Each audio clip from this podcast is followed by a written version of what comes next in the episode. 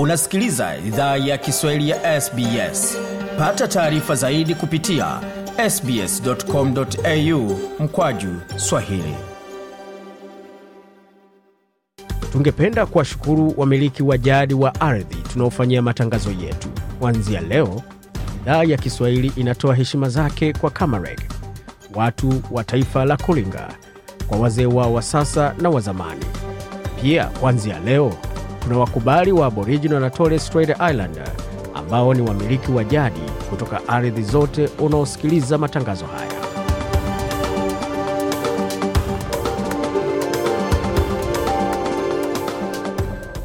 Jambo pote lipo na karibu katika makala ya idhaa ya Kiswahili ya SBS. Uko na migodi migerano jioni hii ya leo, tukuletea makala kutoka studio zetu za SBS na mtandaoni anaonikiwa ni sbs.com.au mkwaju swahili. Hivi sasa ni saa 4 dakika moja kwa masaa mashariki ya Australia, vilevile vile ni saa nane dakika moja kwa masaa mashariki ya Afrika, hususan kule Nairobi, Uganda na Tanzania, wakati ni saa saa sita mchana kwa masaa ya Afrika ya Kati, katika maeneo ya Rwanda, Congo na Burundi. Mengi zaidi kuhusu elimu tumewaandalia kwa sasa. Tupate muktasari wa habari, kisha tutaingia moja kwa moja katika taarifa za habari na zingine nyingi tulizoandalia kutoka studio zetu za SBS.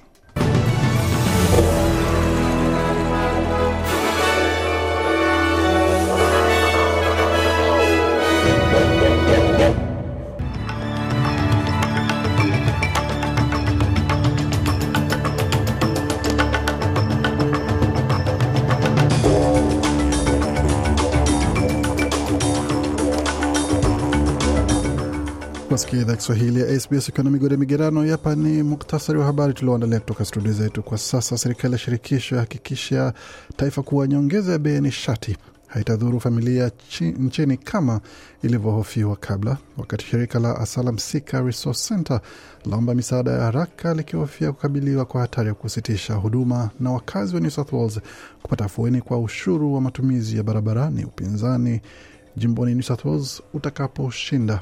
Hiyo ni kwa ahadi zao. Barani Afrika, Malawi yatupilia mbali wasiwasi wa Marekani kuhusu kampeni ya unyanyasaji dhidi ya mkuu wa kupambana na rushwa. Na shirika la waandishi wa habari wasio na mipaka RSF limekosoa mchakato wa kisheria kuhusu kifo cha mwandishi wa habari mashuhuri nchini Rwanda. Wakati wanajeshi saba wa Kongo wamehukumiwa kifo kwa kuonyesha woga mbele ya adui na kusababisha hofu kuu walipokimbia waasi wa M23.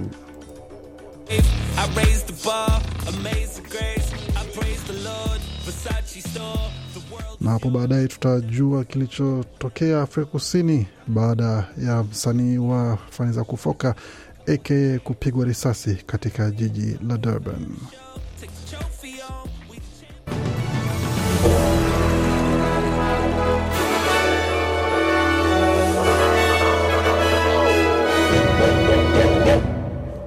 Wasikiza idhaa Kiswahili ya SBS na hapa ni taarifa kamili ya habari kutoka studio zetu za SBS ikisomwa nami Gode Migerano. Serikali ya shirikisho imesema kwamba nyongeza ya bei ya umeme haitakuwa mbaya kama ilivyohofiwa kabla. Mweka hazina wa taifa Jim Chalmers amesema kuingilia kati kwa serikali katika soko la nishati kunatoa afueni kwa nyumba nyingi.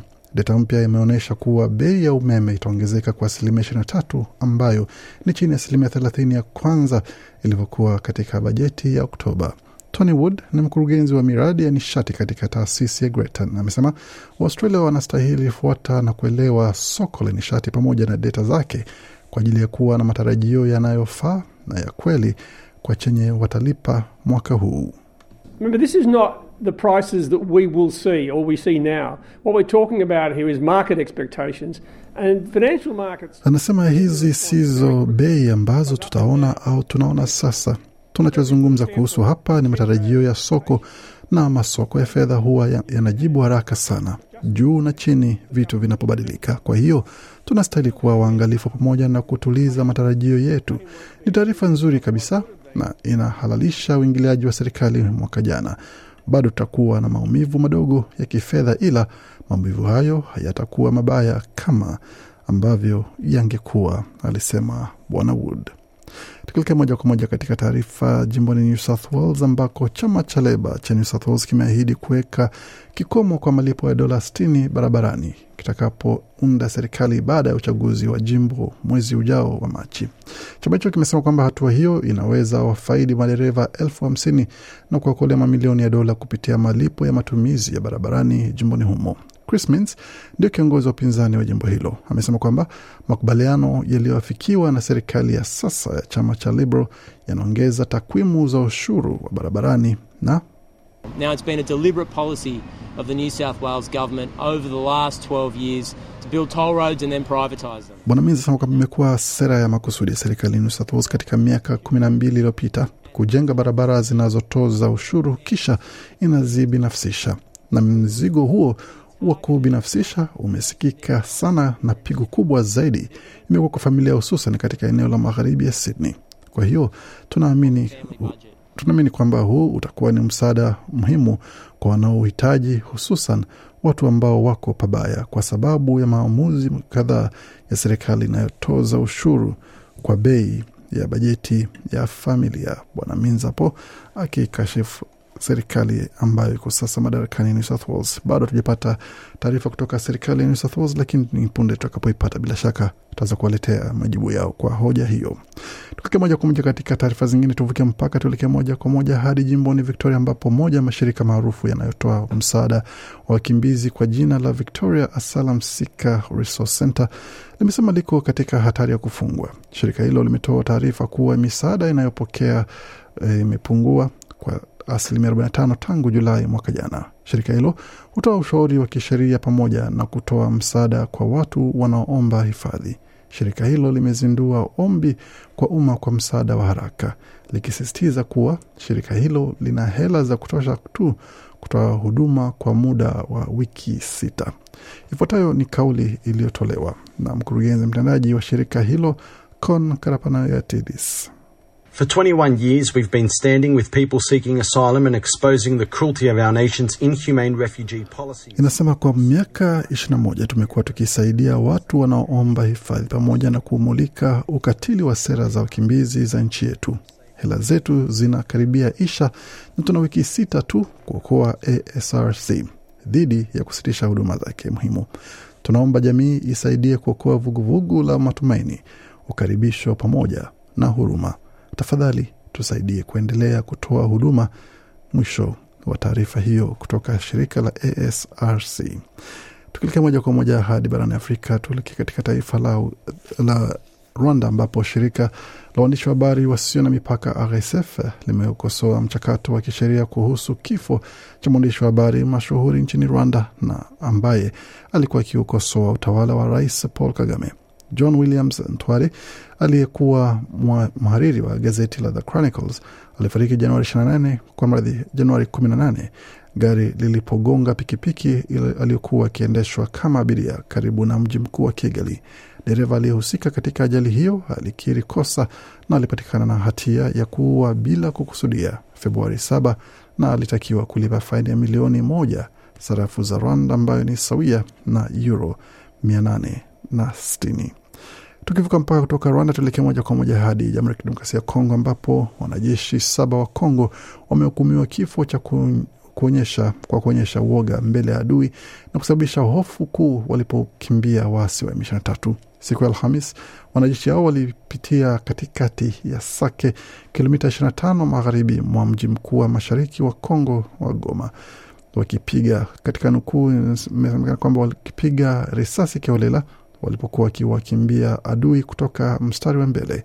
Mwendesha mashtaka wa kijeshi alisema katika mahakama ikiendelea siku ya Jumamosi huko katika mji wa Sake. Wanajeshi hao walikanusha mashtaka na wakili wao walisema kwamba watakata rufaa dhidi ya uamuzi wa mahakama. Mamlaka ya mkoa wa Kivu Kaskazini ilisema raia wawili waliuawa na wengine wanne kujeruhiwa vibaya wakati wa tukio hilo lilosababishwa na kitendo cha askari, mwendesha mashtaka alisema huku akiwatuhumu kuwa ni wauaji. Na kuvuka mpaka kutoka Kongo, tuelekee moja kwa moja hadi nchini Malawi, ambapo serikali ya Malawi imetupilia mbali wasiwasi wa Marekani kwamba inafanya kampeni ya unyanyasaji dhidi ya mkuu wa kupambana na rushwa. Ubalozi wa Marekani mjini Lilongwe ulishtumu vikali kile ilichokiita kunyanyaswa kwa mkurugenzi wa idara ya kupambana na rushwa wa Malawi, Bi Martha Chizuma. Taarifa hiyo imekuja baada ya serikali kusimamisha kazi Chizuma kwa malalamiko yake kuhusu kuzuia uchunguzi wake unaofanywa. Taarifa za ubalozi wa Marekani ilisema kwamba ilikuwa na wasiwasi mkubwa sana na jinsi serikali ya Malawi inavyofanya kazi katika kumnyanyasa mkurugenzi mkuu wa idara ya kupambana na rushwa nchini humo, Bi Martha Chizuma. Na kutoka Malawi tuvuke mpaka tuelekee hadi Afrika Kusini, ambapo mmoja wa wasanii wa miondoko ya kufoka almaarufu rap nchini Afrika Kusini, Kinan Forbes anayejulikana kama aka aliuawa juzi usiku kwa kupigwa risasi nje ya mgahawa ulioko kusini mashariki mwa jiji la Durban. Msanii huyo mwenye umri wa miaka 35 alishinda tuzo nyingi za Afrika Kusini na kuteuliwa pia mara kadhaa kwa tuzo ya Black Entertainment Television ama almaarufu BET nchini Marekani, na aliwahi kuteuliwa pia kwa tuzo ya muziki ya MTV barani Ulaya. Sababu ya kupigwa risasi haijafahamika na polisi wanaendelea kufanya uchunguzi.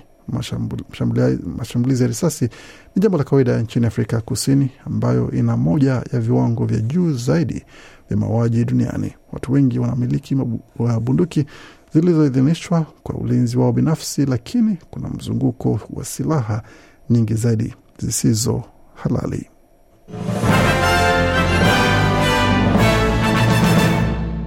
Nam, tukiingia moja kwa moja katika masuala mazima ya michezo, tuanzie katika mchezo wa NFL ambapo historia itatengezwa hapo kesho, wakati vijana wawili wa Australia Jordan Mailata pamoja na Aaron Sipos wataweza kuwakilisha na kupeperusha bendera ya Australia katika Super Bowl ama fainali ya Super Bowl kule Marekani, mchezo wa NFL ambao utakichapa dhidi ya Kansas, Kansas City pamoja na Philadelphia Eagles. Mechi hiyo itaanza mida ya saa nne unusu kwa masaa mashariki ya Australia hapo kesho. Eagles waliweza kusema kwamba Sipos yuko tayari kukichapa dhidi ya Kansas City kwa sababu yuko tayari, anaingia katika sehemu ambapo mchezaji mwingine alipata jeraha kwa bahati mbaya sasa na ataweza kukichapa hapo dhidi ya Phoenix, hali ambayo itakuwa ni kuweza kuleta shangwe sana katika familia yake pamoja na taifa zima la Australia. Tukivuka kutoka mchezo wa NFL tuelekee katika mchezo wa raga hapa nchini Australia, ambapo mwenyekiti wa Rugby Australia amesema kwamba siku za usoni za mchezo wa raga wa wanawake unang'aa na siku hizo zinakuwa na sura nzuri sana, picha nzuri, katika hali ambapo wanawake wamekuwa hawana mikataba ya muda mrefu sana wanapocheza, na takriban wachezaji 35 kwa sasa wamepewa mikataba ambayo itaweza kuelekeza kuwa wachezaji wa kulipwa na wa muda mrefu, kumaanisha kwamba haitakuwa lazima kuweza kutafuta kazi nyingine kwa ajili ya kuweza kucheza mchezo huo. Hii ni kuelekea katika hali ambapo maandalizi yanaanza ya kuweza kutayarisha wachezaji watakaoshiriki katika kombe la dunia la mwaka elfu mbili ishirini tisa ambapo wasichana hao wanajulikana kama Wallaroos wanatarajia kuweza kutetea taji hilo la kombe la dunia na kuweza kulishinda. Hapa taarifa ya bwana McLennan. This is one of the happiest and most important days uh, since I've been at Rugby Australia because we're on the road. Anasema hii ni moja ya siku yenye furaha zaidi tangu uliingia katika Rugby Australia, na ni kitu ambacho tumekuwa tukifanya kazi kwa muda mrefu kuacha kwamba wanawake wanafanyiwa haki, pia wanaweza kupewa usawa wao alivyosema. Na tukielekea moja kwa moja katika mechi zingine za NRL sasa, kutoka ile mechi ya, NF, ya rugby tuele kwa, kwa NRL ambapo vijana wa Indigenous All wameweza kucheza mchezo unakuonyesha mahiri wao ambapo waliweza kuwashinda wenzao wa Maori All kwa alama nne, mechi hiyo ikiisha kwa alama 28 kwa 24. Wachezaji kama Sel Kobo ambaye aliweza kufunga hatrick za try zake pale kule New Zealand na kuweza kupata ushindi mnono sana, ambayo ilikuwa ni nadra kwa siku za hivi karibuni. Walipozungumza na waandishi wa habari na pia wa baadhi ya wachambuzi walikuwa na haya kusema kuhusu mchezo huo. tip my hat to all the players today because if you think about the year that was for the most of the players last year with long World Cup, they turned up and they gave it everything today and they played with their Hiyo ni sauti ya Cooper Cronk ambaye alikuwa ni mchezaji wa zamani wa Melbourne Storm hapo na kusani mchambuzi wa raga akizungumzia kile ambacho wameona pamoja na masaibu ambayo wachezaji wengi wamepitia katika msimu uliopita na jinsi ambavyo wanaweza kujitayarisha katika msimu ujao. Kwa upande wa wanawake eh, Maori fans waliocharaza Indigenous Women wa Australia, alama zikiwa ni kumi na sita kwa kumi na mbili na hapo basi kuweza kujipa ushindi huo. Katika matokeo mengine ya michezo, katika tenis, uh, Yibing Wu amekuwa mchina wa kwanza, mchezaji wa kwanza kutoka China kuweza kuingia katika fainali ya ATP ya tenis ambapo atakichapa dhidi ya John Isner wa Marekani vile vile. Katika taarifa zingine za michezo ni pamoja na soka, matokeo ya soka ambapo hali ilikuwa ni hivi katika matokeo ambayo alikuwepo. Mechi kati ya Arsenal ilikuwa ni sare ya kufungana moja moja dhidi ya Brentford, Crystal Palace vilevile ikichangia alama na Brighton, Leicester City ikiwapa kichapo Tottenham magoli mane kwa moja, Fulham vilevile ikiwaadhibu wageni wao Nottingham Forest magoli mawili kwa moja, Wolves wakiwacharaza Southampton magoli mawili kwa moja, wakati Bournemouth na Newcastle wakitoka sare ya kufungana moja moja na vilevile vile katika dimba katika dimba lingine ambao ilikuwa ni kati ya derby pale ya West London kati ya West Ham dhidi ya Chelsea magoli yalichangiwa moja moja, na wakati mechi zingine ambazo tarajiwa muda usio mrefu itakuwa ni kati ya Leeds United dhidi ya Manchester United itakuwa ikichapwa mida ya saa saba alfajiri, wakati Man City wataingia dimbani dhidi ya Aston Villa kwa masaa ikiwa ni saa tisa unusu za uh, asubuhi, wakati Liverpool vilevile watakichapa katika derby ya Merseyside derby dhidi ya Everton mida ya saa moja asubuhi kwa masaa mashariki ya Australia. Katika ligi tukitazama haraka haraka kwa meza pale, katika nafasi ya kwanza ni Arsenal wakiwa na alama hamsini na moja vilevile Man City wakiwa na arobaini na tano wakiwa ni wa pili United wakiwa ni watatu wakiendelea kupanda polepole arobaini na tatu vilevile na Newcastle wakiwa na arobaini na moja Wengine basi hatutawazungumzia kwa sababu haileti shangwe mno.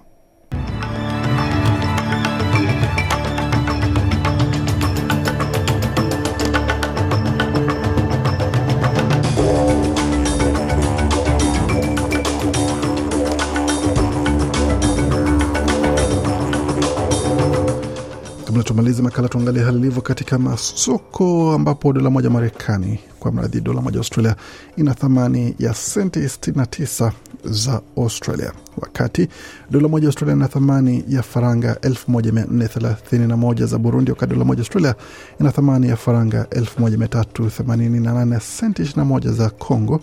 Vilevile dola moja Australia ina thamani ya faranga 750 za Rwanda, wakati dola moja Australia ina thamani ya shilingi 2538 za Uganda, wakati dola moja Australia ina thamani ya shilingi 86 na senti 50 za Kenya, wakati vilevile dola moja Australia ina thamani ya shilingi 1615 na senti 24 za Tanzania. Katika utabiri hali ya hewa tukianzia mjini Adelaide ambapo nyuzi joto pale ni 16.1, Brisbane zikiwa ni 26.8, Canberra zikiwa ni 18.3, Darwin 27.8, Hobart 14.1, Perth 24.2, Melbourne 16.6, wakati mjini Sydney nyuzi joto pale ni 22.8. Kufika hapo na mwisho wa taarifa habari ambayo tumeandalia. Bakia nasi kwa makala mengine manakujia kutoka studio zetu za SBS Radio.